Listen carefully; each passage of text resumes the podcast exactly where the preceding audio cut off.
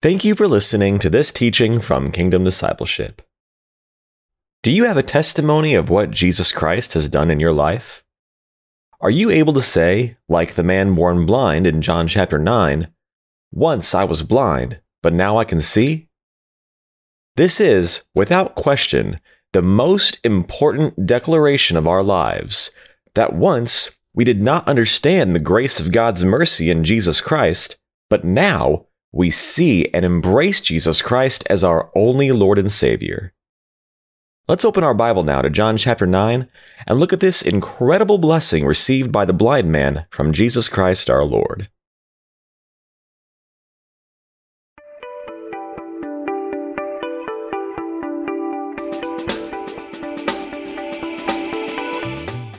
Well, good evening and welcome to another teaching it is a Thursday evening here in Texas, and hopefully, y'all are just loving on Jesus like we talk about every teaching. There is really nothing that, uh, and I know we say this all the time, but there is nothing that will benefit us more than just uh, loving on Jesus, spending time with Jesus, growing to know Jesus, growing to love Jesus growing to live our lives in a manner that reflects our love for Jesus.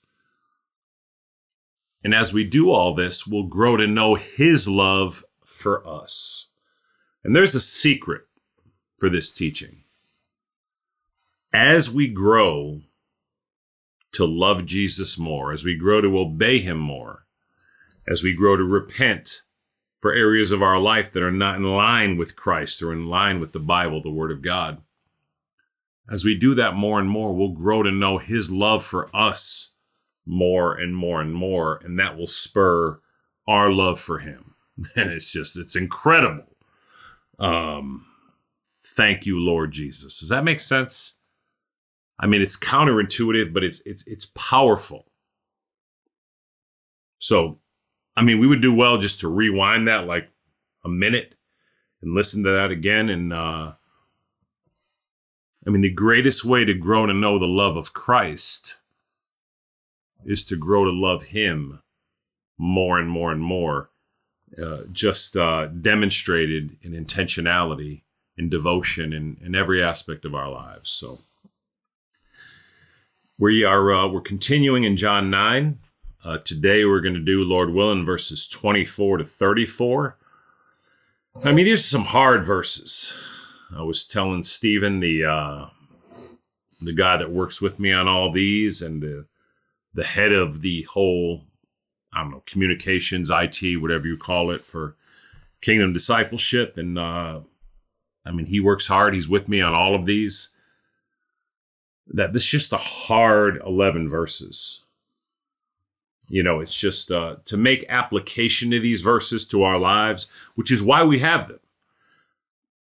We consistently say that, you know, Romans 50 and 4 says that everything that was written in the past, and all of this was written in the past, was written to teach us or instruct us. It's not just written to, to give us a cool story or just to read it and forget about it, right? So, when we read John 9, 24 to 34, what's in here to teach us or instruct us, right? 2 Timothy 3:16 says that all scripture is God-breathed and is useful for teaching, correcting, rebuking, and training in righteousness so that you know all of us would be equipped you know for whatever the Lord has for us to do. So Father, we do thank you for your word. We thank you for your mercy and favor and goodness on our lives. We thank you for your love. Father, above all, we thank you for Jesus, our only Lord and Savior and Master and God and King. Lord Jesus, we thank you for becoming a human man for us, for living a perfect life for us. We thank you for dying a perfect death for us. We thank you that you are alive and risen, Lord. We thank you for for these words in red, Lord, as I'm looking at them. Hmm. Holy Spirit, we ask you to now lead us and guide us as we open the scriptures. Give us eyes that see and ears that hear. In Jesus' name, amen and amen. Thank you, Lord Jesus. All right. John 9, 24 to 34. a second time they summoned the man who had been blind. Give glory to God, they said. We know this man is a sinner. He replied, Whether he is a sinner or not, I don't know. One thing I do know I was blind, but now I see. Then they asked him, What did he do to you? How did he open your eyes? He answered, I have told you already, and you did not listen. Why do you want to hear it again? Do you want to become his disciples too? Then they hurled insults at him and said, You are this fellow's disciple. We are disciples of Moses. We know that God spoke to Moses, but as for this fellow, we don't even know where he comes from. The man, the man answered, Now that is remarkable. You don't know where he comes from, yet he opened my eyes. We know that God does not listen to sinners. He listens to the godly man who does his will. Nobody has ever heard of opening the eyes of a man born blind. If this man were not from God, he could do nothing. To this they replied, You were steeped in sin at birth. How dare you lecture us? And they threw him out. Thank you, Lord Jesus. You know, where it says there in verse 34, they threw him out, that means they, they just threw him out of the temple. He was excommunicated. He was not allowed to come there anymore. He was thrown out of church because he would not back down for what Jesus had done in his life. You know, and there's a there, there's a lesson there for us. You know, sometimes it's hard. We see this man vigilantly, vigilantly stand up for what Jesus Christ had done in his life. And sometimes it's hard. You know, these these Pharisees, you know, are just are just leaning in on him and pressuring him to deny Jesus. Verse 24. A second time they summoned the man who had been blind. Give glory to God, they said. We know this man is a sinner. So they summon the man who Jesus healed, and they command him to give glory to God. And this is a, uh, I mean, this is a, a moving scripture because they're using religion. Give glory to God. I mean, when you look at it on the surface, it's like a, uh, it's a wonderful thing, right? We all say, glory to God, glory to God, glory to God, glory to God. And of course, everything is glory to God. But when they say give glory to God, we know this man is a sinner. They're saying give glory to God and deny Jesus and even proclaim Jesus as a sinner. Now, as my brother Big brother Jason Ross wrote an incredible book, The Sinless Man. The only human being to ever live on the earth, past, present, and future, that was not a sinner is Jesus. Jesus is the only human being. Now, he is the God man, but the irony of all this is when they say we know this man is a sinner, everyone in human history besides this man, Jesus Christ, the God man, is a sinner. And they want him to give glory to God, but to reject Jesus. If anyone ever, at any time or anywhere, wants you or I to give glory to God outside of Jesus, it is always our, our absolute responsibility to categorically reject it as this man does. They try to lead the man, they kind of give him an out. All the man has to say is, Glory to God. Glory to God. Glory to God. But it was Jesus, God the Son, who actually healed him. It was Jesus who gave him his sight. And so he was unwilling to in any way reject Jesus and what Jesus had done. And that needs to be the conviction of every one of our lives, Peyton. We need to live our lives that it's Jesus Christ, God the Son, that has given us life, that has given us sight, that has given us understanding, that has given us eternal life. There is no glory to God save Jesus Christ.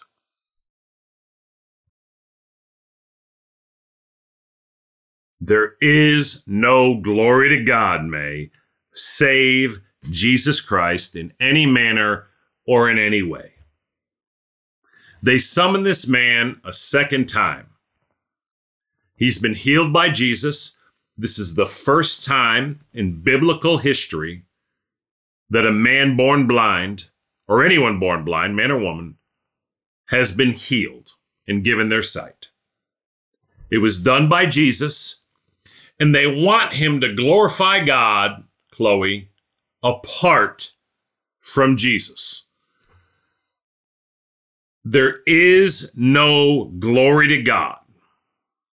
Matter of fact, there is no God of any kind without Jesus.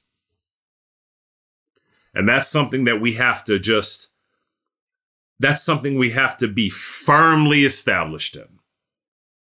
And to this man's incredible credit in this incredible chapter in John 9, he will not fall for their, uh, you know, he will not cater to the pressure.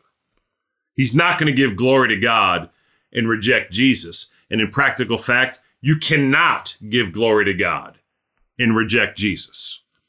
It's only in Jesus Christ that there can be any relationship of any kind with the triune God God the Father, God the Son, and God the Holy Spirit. All God, three separate individual beings. It doesn't matter what religion or what philosophy, you know, people follow. It can be Hinduism, Buddhism, I'm sorry, Buddhism, um, Islam, Confucianism, um, Confucianism, um, you know, atheism, agnosticism, whatever the isms are, right? Whatever the religions are or the philosophies are, it's only in Jesus that you can give glory to God. And yet they are immensely pressuring him. These would be the most enlightened, quote, enlightened religious leaders of the day. They would be the most honored and the most feared. And they are pressuring him to glorify God, but to reject Jesus, and he will not do it. And I don't know if there's a better example in the Bible of this, right, Rat? Um, it's for us for all of our lives to stand up for Jesus, to glorify Jesus, to, to just live a life that that reflects our devotion to Jesus in every manner and every way. Verse 25. And, and again, this is really the, the crux of the entire chapter, the entire book, and the entire Bible. If there's a verse in the Bible that you want to cling to, you know, there's a lot of verses we talk about. When you look at John 9 25, there's really no verse in the Bible that has more application to our lives. Verse 25. He replied, Whether he is a sinner or not, I don't know. One thing I do know I was blind, but now I see. Is that your testimony today? Have you come into relationship with Jesus Christ? Are you trusting and relying on Jesus Christ? Are you clinging to Jesus Christ for the forgiveness of your sins and the salvation of your soul? Have you received Jesus Christ as your only Lord and Savior? John 1:12 says that to all who received him, to those that believed in his name, Jesus, he gave the right to become children of God. It's only in Jesus that you go from spiritual blindness to having spiritual enlightenment. It's only in Jesus that you go from spiritual death to spiritual life. This man was, was healed physically. He went from being physically blind to being able to see physically, but also being able to see physically, uh, spiritually because of what Jesus had done for him. Whether he is a sinner or not, I don't know. One thing I do know I was blind, but now I see. You know, the, the most famous Christian hymn, right, in history, Amazing Grace, right? Y'all know it. Amazing Grace, how sweet the sound that saved a wretch like me. I once was lost, but now I'm found. 'Twas blind, but now I see. All of us, until we come to genuine saving faith in Jesus Christ our Lord, are blind. We are spiritually blind. We live in darkness. We're in spiritual death. We have no understanding at all about who God is. In Jesus Christ, when, when Jesus comes to live inside of us, when, when we receive Jesus in our heart for the forgiveness of our sins and the salvation of our soul, we are born again spiritually. We come into spiritual life. And now we come into relationship with God. God the Father becomes our heavenly Father. Jesus Christ becomes our Lord and Savior and Master and King. The Holy Spirit becomes our guide, our counselor, our comforter. And things start to make sense. The scripture starts to make sense. The Bible is, is a desire in our hearts and we want to live by it, right? And we have sight in and through Jesus Christ our Lord. And it's uh it's the most incredible blessing that we could ever imagine. Hmm. Verse 26. Well, before I go into 26, have you have you received spiritual sight and spiritual understanding in and through Jesus Christ? Are you trusting and relying on Jesus today, currently, for the forgiveness of your sins and the salvation of your soul? Have you called out to him? Romans 10:13 says that everyone who calls on the name of the Lord will be saved. It's not words that save us. You know, we use words to communicate to our, our heavenly Father.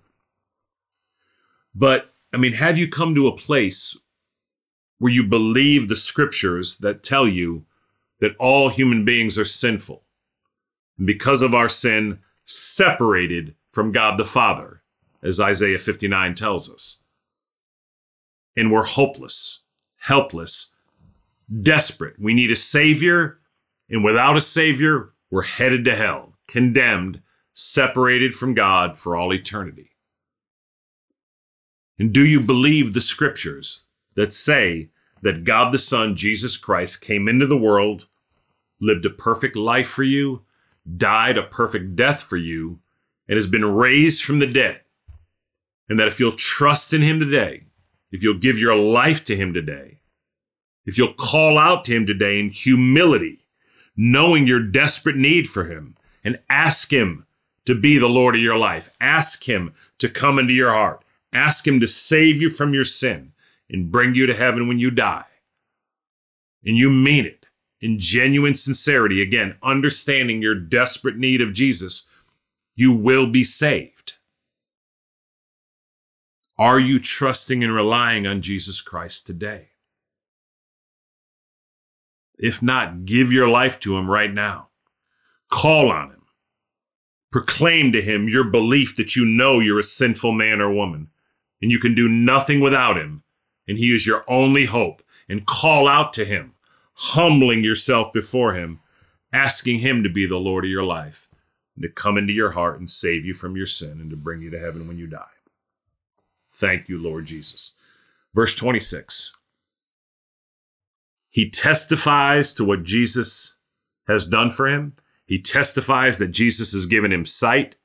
It's also clear that Jesus has given him spiritual sight because he's clinging to Jesus. He won't succumb to their pressure and their bullying.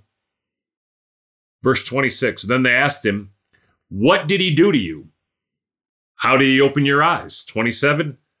this is how the man answered. He answered, I have told you already, and you did not listen. Why do you want to hear it again? Do you want to become his disciples too? And ju- the man is now goading them.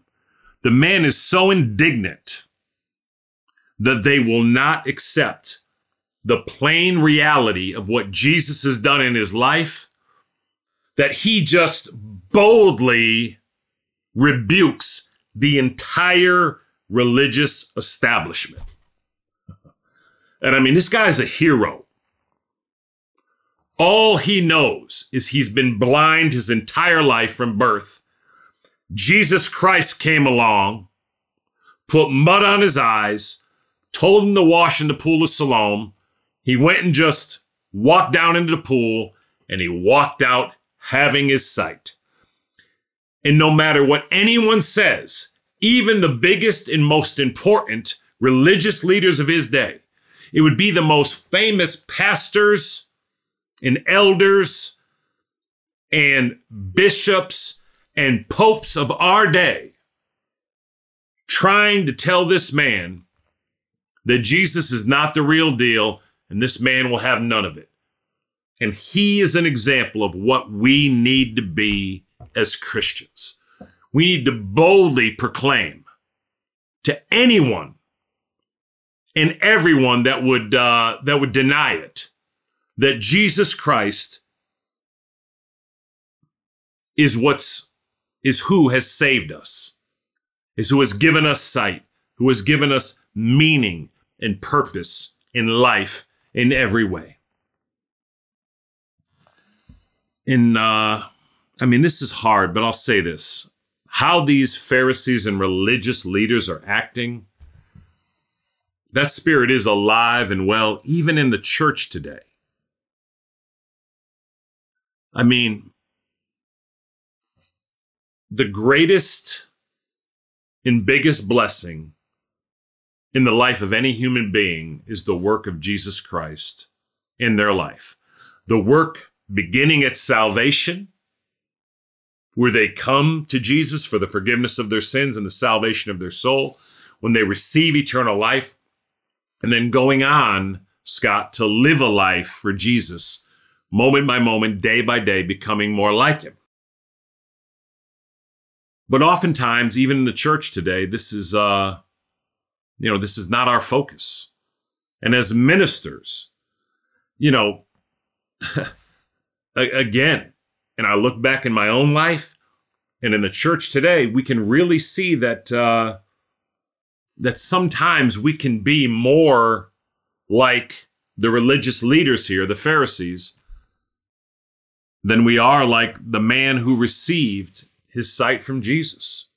And Father, I ask you to forgive us and just uh, and cleanse us and wash us of this unrighteousness. He answered, I have told you already, and you did not listen. These men are never, have never been spoken to this way. They are never lectured, they are never rebuked. Everyone cowers at these men. We ought to be respectful of our of our pastors and our and our elders, um, our church leaders. We ought to be respectful of them, as long as they're in line with the Word of God, as long as they are glorifying Jesus, as long as the name of Jesus is on their lips. But when that's not their concern, when their concern is about other things, like these religious leaders were more concerned about their position at the temple, their position in the religious order. And oftentimes, pastors can be more concerned about their church and what happens at their church than about Jesus and the kingdom of God in Jesus Christ our Lord. And when that's the case, it's our responsibility to, to push back and rebuke them in the same way that this man does. Now, listen, I'm not telling anyone to go out there and just start rebuking your pastor. My point is if you have a, a sound Bible based pastor that's exhorting you in Christ to live for Christ, to love for Christ, to give for Christ, and to forgive for Christ, thank you, Jesus. Love them, submit to them, and honor them, right? But if you have a, a, a supposed spiritual leader who this is not their lifestyle, then they need rebuke like these Pharisees needed rebuke. Um, and we live in a culture today, we live in a church culture today, where I dare say that there are more pastors and teachers and quote elders and church leaders that are more like the Pharisees here than they are like the man who received the incredible healing and blessing and received his sight from Jesus Christ. And Father, I ask you to forgive us. I ask you to forgive us and help us to uh, to just repent and to lead your people and to lead your church in a way that uh, that glorifies Jesus. Help us, Father. Verse 28 Then they hurled insults at him and said, You are this fellow's disciple. We are disciples of Moses. And right there, they condemn themselves. There are no disciples of Moses. Jesus Christ has come. He's come into the world. God the Son entered the world he created. He lived a perfect life for us, died a perfect death for us. He's been raised from the dead. He's alive and risen. He's the Lord of heaven and earth. In Matthew 28, Jesus said, Go and make disciples of all nations, not disciples of Moses, not disciples of Muhammad, not, not disciples of Buddha, not disciples of Confucius, disciples of Jesus. Moses didn't die on the cross for you. Buddha didn't die on the cross for you. Muhammad wasn't tortured on the cross for you. And certainly Confucius wasn't tortured on the cross for you. It's only Jesus Christ, Esther, that gave his life for you on the cross. The only disciples there are are disciples of Jesus Christ. There are no other disciples in the world today that make any difference in any manner or in any way. We are all called to be disciples of Jesus Christ. To their own condemnation, they proclaim, you are this fellow's disciple. That's the greatest compliment anyone can give you that you are a disciple for Jesus because you so boldly stand up for Jesus as this man did. They say we are disciples of Moses. Moses was an incredible man of God, but Moses pointed them to Jesus. Verse 29 We know that God spoke to Moses, but as for this fellow, we don't even know where he comes from. Look at the man says to that, verse, verse 30. The man answered, Now that is remarkable. And this is incredible because he even begins to mock them. He's pressing them. This man knows the scriptures. This man who was healed blind has heard the scriptures. He knows who Moses is, but he's not going to let him get away with it. And again, uh, it cannot be overstated that no one would ever speak to these religious leaders in this way. But this man boldly says, Now that is remarkable. Verse 30, Corinne. You don't know where he comes from? Yet he opened my eyes. We know that God does not listen to sinners. He listens to the godly man who does his will. Verse 32 Nobody has ever heard of opening the eyes of a man born blind, and it never happened. From Genesis to John 9, never do you see in the scriptures a priest or a prophet or anyone being used to open the eyes of a man born blind. Nobody has ever heard of opening the eyes of a man born blind. If this man were not from God, he could do nothing. And again, that's the truth and reality of every human being's life. If you don't have Jesus Christ in your life, if you don't have Jesus Christ in your heart, you can do nothing. Jesus said, With me, all things are possible. Without me, you can do nothing. Verse 33, John 9 33. If this man were not from God, he could do nothing. We are impotent without Jesus. We are useless without Jesus. We can do good things by the common grace of God, even when we're not in Christ. But in order for us to be pleasing to God, in order for us to, to be forgiven of our sin and go to heaven when, I, when we die, we must have Jesus Christ living in our heart. And then we must go on to be disciples of Jesus. We don't get to heaven by anything we do. We don't have our sins forgiven by anything we do. We are forgiven of our sins and we go to heaven simply by trusting and relying and putting our full, our full faith and confidence in Jesus Christ and what he's done for us at the cross in our place and on our behalf. But after we become Christians, it's our responsibility to become disciples of Jesus Christ, right, Ian? To live our lives increasingly for Jesus Christ, Benny, right? The man boldly, boldly proclaims the truth about Jesus. If this man were not from God, he could do nothing. Wow. if we're not in Jesus Christ today, because it's only from Jesus Christ that we are of God or from God, we too can do nothing. Verse 34 To this they replied, Regrettably, they don't repent. As I've said before, they never rejoice in this man's healing.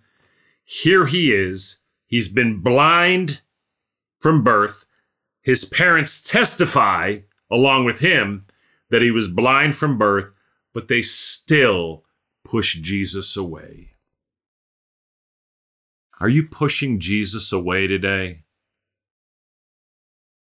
Are you someone who's just consistently rejecting Jesus Christ? Father, have mercy. If that's you today, then just then just give it up bow your heart to Jesus and just just talk to him. Just say, "Lord Jesus, I'm sorry. I've been resisting you all my life and I ask you to forgive me." Lord, right now I humble myself before you and I ask you to be the Lord of my life. I ask you to forgive me of my sin. Lord Jesus, I place all my faith and trust and confidence in you alone to be the Lord of my life and to save me from my sin and to bring me to heaven when I die. Jesus, I give my life to you today and I ask you to be my only Lord and Savior. If you'll give your life to Jesus today with a humble heart, knowing your desperate need of Him, knowing you're hopeless without Him, knowing that only hell awaits, as the scriptures teach, without Him, and you'll become a Christian today. And God the Father will become your heavenly Father, and Jesus Christ will become your Lord and Savior and Master and King and God, and the Holy Spirit will become your, your guide, your counselor, your comforter. You'll come into relationship with the triune God, and, and with that will almost certainly come difficulties and persecutions. Verse 34 To this they replied, You were steeped in sin at birth. How dare you lecture us? And they threw him out. And again, this is uh, regrettably, we live in a church time where when, when, when someone boldly stands up for Christ like this, they're not just rejected by the world, they could get rejected by the church. Sometimes the most zealous and passionate Christians are a little bit too much for the church, right, Father Rick? Father, I ask you to forgive us today. I ask you to cleanse us of unrighteousness. I ask you to, to help us to be more like this man. Help us, Holy Spirit. Convict us. Lead us, Lord Jesus, to have the boldness of this man to speak up for Jesus and for what he's done in our life. Lord Jesus, we love you today and we worship you and we thank you. We thank you for your mercy on our lives. We thank you, Lord, that once we were blind, but now we can see. Lord, I ask you to help us that that would be the testimony of our lives more and more and more and more. Holy Spirit, we ask you to seal the message to our hearts now. Give us eyes that see and ears that hear as we go forward. In Jesus' name, amen and amen.